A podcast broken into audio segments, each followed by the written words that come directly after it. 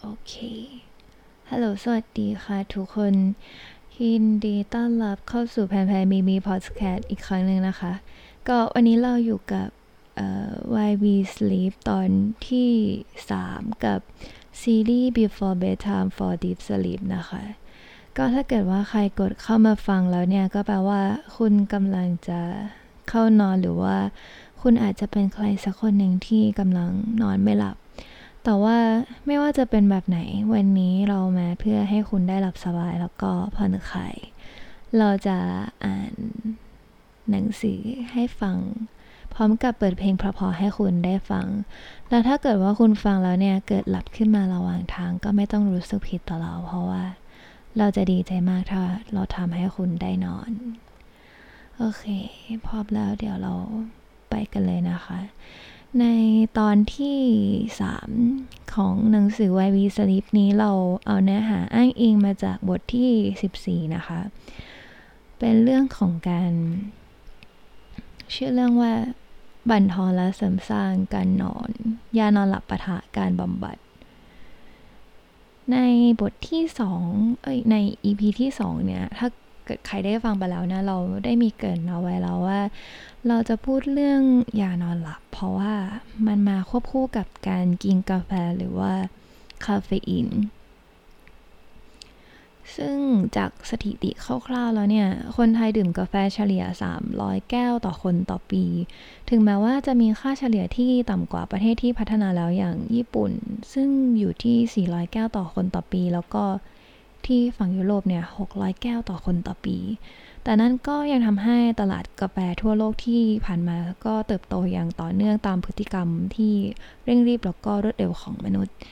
แหมแน่ว่าจะพูดเรื่องยานอนหลับ ใช่ค่ะ เราจะคุยกันเรื่องยานอนหลับ แต่ว่าถ้าใครได้ฟังหรือว่าอ่าน EP 2 ไปแล้วเนี่ย จะมองเห็นสิ่งที่ตรงกันก็คือ ในประเทศที่พัฒนาแล้วอย่างญี่ปุ่นเกาหลีใต้หรือว่าประเทศฝั่งยุโรปที่มีการดื่มกาแฟมากมายถึง 400-600 แก้วต่อคนต่อปีแล้วเนี่ยก็จะมีการใช้ยานอนหลับ แล้วก็มีความเจ็บป่วยทางกาย แล้วก็ทางใจ เพิ่มสูงขึ้นอย่างต่อเนื่องอีกด้วย จากที่เราเคยเล่าไปแล้วว่า ส่วนตัวของเราเองก็มียาเพื่อช่วยให้หลับที่จ่ายโดยคุณหมอโดยตรง แล้วก็มีอีกหลายคนที่รับยาจากคุณหมอ แล้วก็ กินโดยที่ไม่ได้คิดอะไรมาก เพราะว่าหวังแค่ให้ได้หลับก็พอเนาะแต่พออ่านหนังสือแล้วเนี่ยเราก็ต้องเราก็รู้สึกตกใจเมื่อรู้ว่าเออยานอนหลับให้โทษมากกว่ามากกว่าที่เราคิด ถึงแม้ว่าจะรู้มาบ้างว่ายังยังไงเราก็ควรนอนหลับโดยไม่พึ่งยาเนาะเพราะว่ายาทุกอย่างล้วนมีโทษแล้วก็มีผลข้างเคียงตามมา แต่บางวันมันก็ตาค้างจนสว่าง ทำทุกวิธีที่เขาว่าจะหลับก็ไม่หลับ จนสุดท้ายก็ต้องหยิบยามาแล้วก็กิน เพราะจะไม่นอนเลยก็ไม่ได้ กุญแจสำคัญของเรื่องที่เราอ่านมาเนี่ยก็คือมีอยู่สองเรื่องคาเฟอีนที่เรากินเข้าไปอะยังตกค้างอยู่ในร่างกายส่งผลให้ระบบการหลั่งสารเคมีต่อการนอนอย่างเมลาโทนินก็อะดีโนซีนเนี่ย มันกลายเป็นเรื่องที่แปรปรวน จนกลายเป็นวงจรชีวิตที่เราต้องตื่นมากินกาแฟ แล้วก็พอกลางคืนก็ต้องกินยานอนหลับมันก็จะวนไปแบบนี้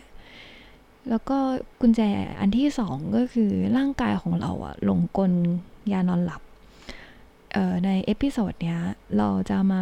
พูดประเด็นหลังว่าทำไมการกินยานอนหลับจึงเป็นปัญหา แม้ว่าเราจะกินยานอนหลับเพื่อให้หลับแต่แท้ที่จริงแล้วเนี่ย เรากลับไม่ได้หลับตามธรรมชาติ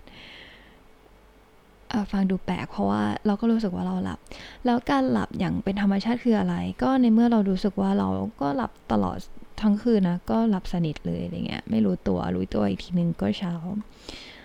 แต่จะพูดว่าการหลับลึกตามธรรมชาติเนี่ยจะช่วย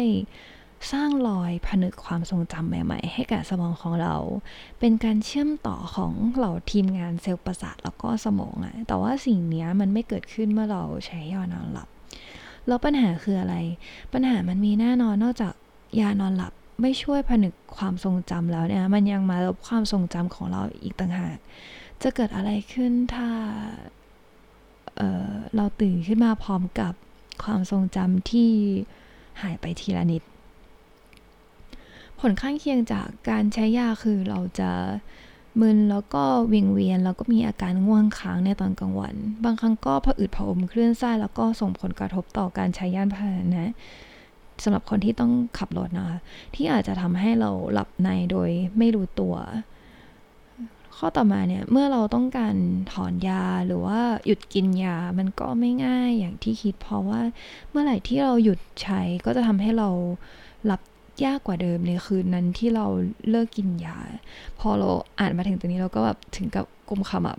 เพราะว่าแม้ว่าหมอจะให้เราลดยามาใช้เพียงครึ่งหรือว่าหนึ่งเม็ดแต่ว่าก็นั้นเราก็ยังอยากที่จะหลับโดยกระบวนการธรรมชาติมากกว่า ข้อต่อมาและการใช้ยาเนี่ยยังเเสี่ยงให้มีแนวโน้มการเสียชีวิตเร็วขึ้น แล้วก็ก่อให้เกิดโรคมะเร็งสูงกว่าคนที่ไม่ใช้ยา เออพออ่านมาถึงตอนนี้ก็มีความคิดว่า ตอนนี้ไม่ว่าเราจะอ่านข้อมูลอะไรกินอะไรหรือไม่กินอะไร ก็จะเห็นว่าทุกอย่างเนี่ยเสี่ยงให้ตายไวแล้วก็เป็นมะเร็งทั้งนั้น พอเพราะงั้นกินก็เป็นไม่กินก็เป็นเราจะเอาอย่างไงดี ก็นั้นเลยเพราะว่าเราอยากลองเปิดใจอ่านต่อไป เราก็อยากรู้ว่าอ้าวเรา จะเอาอยัางไงจะทำยังไงใช่ไหมและจะเล่าให้ฟังต่อถึงความเป็นไม่ได้ว่า แล้วเราจะ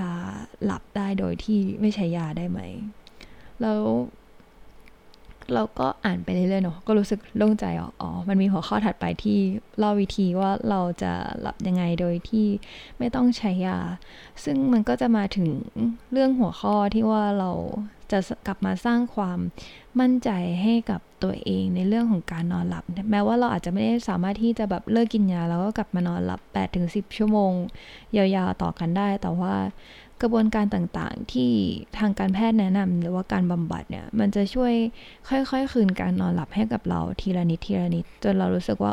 เรามั่นใจในการที่เราจะหลับโดยธรรมชาติได้มากขึ้น แต่ว่าสิ่งนี้มันก็ต้องใช้เวลา ซึ่งวิธีที่ได้ผลที่มีการเร่งให้นำมาใช้เป็นอันดับแรกสำหรับการบำบัดในการนอนหลับตอนนี้ก็คือเรียกว่า CBTI หรือว่า Cognitive Behavioral Therapy for Insomnia สิ่งที่ทำควรทำอย่างจริงจัง 12 ข้อเพื่อการนอนที่มีประสิทธิภาพเนี่ย อันนี้คือเราคัดลอกมาจากหนังสือเลย เพราะว่ามันเป็น 12 ข้อที่มีการพูดถึงกันอย่างแพร่หลายนะคะ อันนี้มันจะมีพูดมีอ้างอิงอยู่ในภาคพันวกข้อที่ 1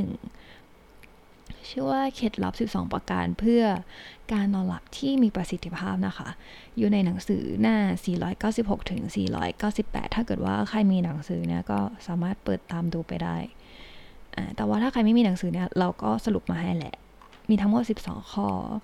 ข้อที่ 1กำหนดตารางเวลาเข้านอนแล้วก็ตื่นนอนเป็นประจำถึงแม้ว่าวันนั้นเนี่ยจะเป็นวันหยุด ข้อที่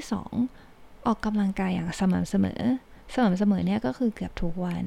อย่างน้อย 30 นาที แต่ว่าอย่าทำค่ำเกินไปแล้วก็ไม่ควรออกกำลัง 2-3 ชั่วโมงก่อนนอน ข้อที่ 3 หลีกเลี่ยงคาเฟอีนและนิโคติน กาแฟ โคลา ช็อกโกแลต ชาบางประเภท หรืออื่น ๆ ที่มีสารกระตุ้นอย่างคาเฟอีน ซึ่งต้องใช้เวลาขับออกจากร่างกายถึง 8 ชั่วโมงถึงจะหมดฤทธิ์ข้อที่ 4 หลีกเลี่ยงเครื่องดื่มแอลกอฮอล์หลายคนอาจจะดื่มแอลกอฮอล์เพื่อให้รู้สึกผ่อนคลายเนาะแต่ถ้าหากดื่มมากเกินไปเนี่ย ก็จะทำให้เราไม่สามารถเข้าสู่ขั้นตอนการหลับลึกหรือว่า REM sleep ได้ รวมไปถึงการหายใจผิดปกติระหว่างที่นอนหรือการตื่นนอนกลางดึกเมื่อแอลกอฮอล์หมดฤทธิ์แล้ว ข้อที่ 5 นะคะหลีกเลี่ยงการกินมื้อใหญ่รอบดึก แน่นอนว่าอาการอาหารไม่ย่อยเนี่ยมันก็ย่อมมารบกวน แล้วก็มาเยือนเราตลอดทั้งคืนแล้วหลังจากนั้นแน่นอน ข้อที่ 6 อันนี้จะเป็นเรื่องของยาบางประเภทที่มีผลต่อการนอนหลับ หรือว่ารบกวนการนอนหลับ ซึ่งอันนี้ถ้าเกิดว่าใครกินยาบางตัวอยู่เนี่ยก็ต้องปรึกษาแพทย์หรือว่าเภสัชกรถึงยาที่เรากิน ว่ายาเราเนี่ยรบกวนการนอนไหมสามารถเปลี่ยนเวลากินได้ไหมนะคะ ข้อที่ 7 เข้านอนเมื่อง่วงเท่านั้น และหลีกเลี่ยงการนอนหลับบนโซฟาช่วงเวลาเย็นหรือเวลาหัวค่ำพยายามอย่างงีบตอนกลางวันถ้ารู้ตัวว่าเป็นคนนอนตอนกลางคืนได้ยาก ข้อที่ 8 เรียนรู้ที่จะทำจิตใจให้สงบก่อนนอน ลดการคิดหรือลดภาวะวิตกกังวลก่อนเข้านอน อาจจะใช้วิธีการเขียนบันทึกช่วย หรือว่าการอธิษฐานก่อนนอน อย่าจัดตารางที่แน่นเอียดให้ตัวเองมากเกินไป การเขียนบันทึกทุกวันอย่างการทำ bullet journal ก็ช่วยให้เราสามารถเข้านอนได้ดีขึ้น เพราะว่าเป็นการจัดการเรียบเรียงความคิดในสมอง ถึงสิ่งที่เกิดขึ้นในวันนี้ สิ่งที่เราจะทำพรุ่งนี้ สิ่งที่เราจะทำในอนาคต โดยที่เราเนี่ยไม่ต้องแบกรับทุกอย่างแล้วก็ทำทุกอย่างให้เสร็จภายในวันเดียวกันเก่าก็คือเราให้หน้ากระดาษหรือว่าการจดบันทึกเนี่ยช่วยทำหน้าที่แบ่งเบาภาระ ของสมองนั่นเอง หรือว่าปัจจุบันก็หลายคนก็นิยมใช้มือถือในการช่วยจดช่วยทำบันทึกเนาะข้อที่ 9 แช่น้ำร้อนหรือว่าอาบน้ำอุ่นก่อนนอน เพื่อให้อุณหภูมิของร่างกายเนี่ยลดลง แล้วก็เป็นการช่วยทำให้ผ่อนคลาย แล้วก็ทำอะไรช้าลง เป็นการเตรียมสภาพให้พร้อมสู่การนอนหลับ ข้อที่ 10ทำให้ห้องมืดแล้วก็เย็นเหมาะอุณหภูมิที่เหมาะสมปลอดจากอุปกรณ์ไฮเทคต่างๆ ว่าถ้าใครที่มีภาวะกังวลเกี่ยวกับการนอนไม่หลับของตัวเองเนี่ย ให้เอาหน้าปัดนาฬิกาให้ออกไปจากสายตา เพื่อที่จะลดความกังวล เพราะว่าไม่อย่างนั้นเราก็จะเอาแต่ดูเวลาตลอดทั้งคืน ข้อที่ 11 นะคะ การสัมผัสแสงแดดในปริมาณที่พอเหมาะ หากเป็นไปได้ให้ตื่นพร้อมกับแสงอาทิตย์ พยายามสัมผัสแสงอาทิตย์ หรือว่าแสงธรรมชาติเนี่ยอย่างน้อย 30 นาที แล้วพอเวลาที่เราจะเข้านอนเนี่ย ก็พยายามหลีไฟแล้วก็ปรับแสงให้สลัวที่สุด ข้อที่ 12 ข้อสุดท้ายนะคะ อย่านอนตาสว่างอยู่บนเตียง ถ้าเกิดว่าคุณนอนไม่หลับเนี่ย ก็ให้ลุกมาทำอะไรเงียบๆเบาๆที่ช่วยให้ผ่อนคลายอย่างเช่น อ่านหนังสือ ฟังหนังสือเสียง หรือว่ามาฟังแพนๆมีมีพอดแคสต์เป็นต้นแลนดิ้งลงมาเป็นข้อ 12 ที่เป็นการ try in อย่างสวยงาม ที่กล่าวมาเนี่ยเป็นเรื่องพื้นฐานที่เราสามารถทำได้ แต่ว่าถ้าใครที่ยังรู้สึกว่าทำมาทั้งหมด 12 ข้อแล้วก็ยังไม่ได้ผลเนี่ย ก็อาจจะลองไปหาข้อมูลกับ CBTI ดูเพิ่มเติม เป็นการ เรียกความมั่นใจเรียกสุขภาพการนอนกลับมาให้กับตัวเองเนาะถ้าเกิดว่าเรานอนอย่างมีคุณภาพชีวิต เรามันก็จะมีคุณภาพไปด้วยนะคะก็